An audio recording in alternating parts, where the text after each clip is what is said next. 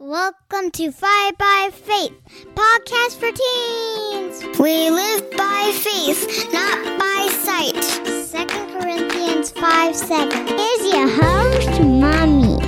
You're supposed to say her real name. I forgot. Here's your host, Amy Earls. Hello, flyers. Ready for takeoff? I'd like to encourage you to fly by faith and not by sight. Why fly and not live or walk or whatever your Bible translation says? Because to fly is to rise above our limited view and see through God's eyes. To fly is to be free.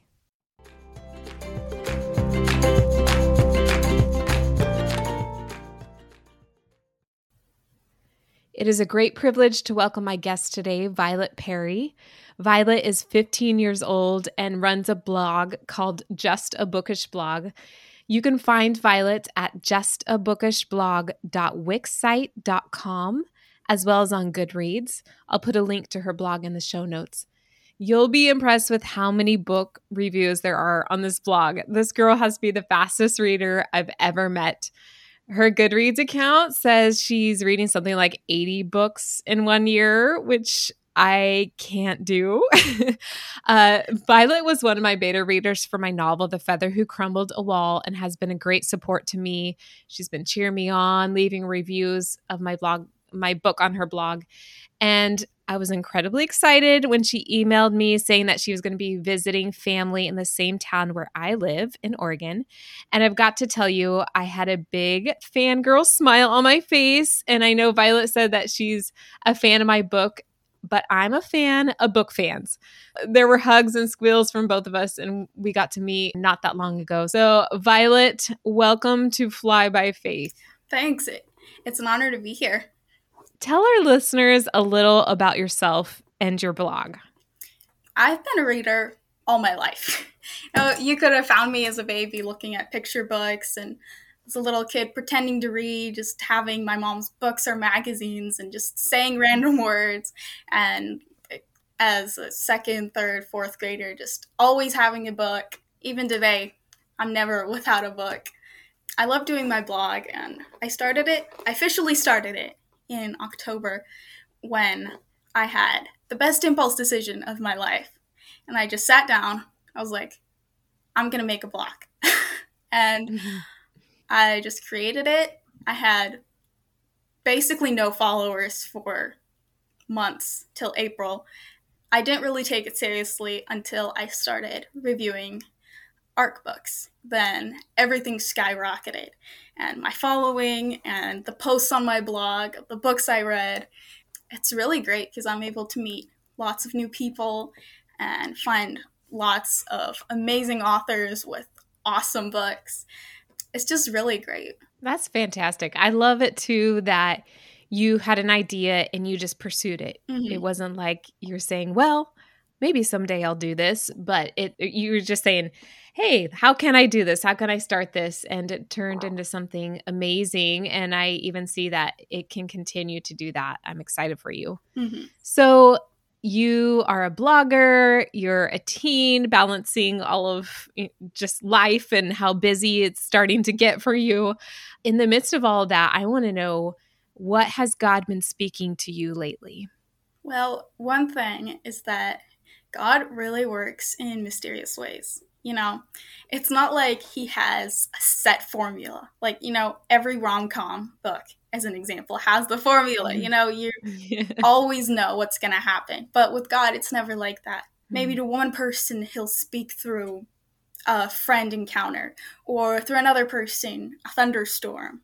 Like mm-hmm. a few weeks ago, I was really thinking like, hey, God, I've heard of all these people who've had you speak to them, and they know that you spoke to them. Like, I really want that, you know? Yeah. And one night I woke up in the middle of the night, and it was raining and there was a thunderstorm. And I mean, I'm not afraid of thunderstorms, but they're just intimidating, you know? One wrong strike right. and you could literally die. So like, God, if you're there, please just stop this thunderstorm. And then mm. it was almost instant that everything just went quiet. I was like, mm. whoa, that's so cool. I love it. Yeah, for yeah. everyone, it's going to be different. That's so true. Mm-hmm. God can work in different ways and speak in different ways. And I love that you're seeking him in that, and that he he's faithful to answer. And, yeah. and he'll keep on doing that for you. That's so great. So how can I be praying for you now? I'd love that if you could pray for my blog, that I would seek to honor the Lord through it and help others through it. Because even though blogging is amazing and reading is my favorite hobby, it's also helping others. And I mean, that's awesome, because I really hope it can help other authors and readers and aspiring bloggers and just inspire people. Yeah, that's awesome. I would love to pray for you for that. I got to say, yeah. for me personally, I feel like you've done that already for me, Thank even you. Just me looking for readers and all of that. And you've helped me so much with just encouraging me. And I think that's a gift. And I, I think that you uh, should continue doing that, because mm-hmm. it's awesome. Um, so I'm going to pray for you, Violet, and all my listeners, if you feel that you can relate to any of what I pray, you can put your name in, in this prayer too. This is not just for Violet. And if you'd like to let me know that this prayer was for you, you can text me, Amy Earls, at five four one, two two four, six five two one. And I'd love to hear from you. I'll have my number in the show notes too. Violet, I'd like to share a couple verses with you, just verses that I was thinking of as I was praying for you this week. Listen in.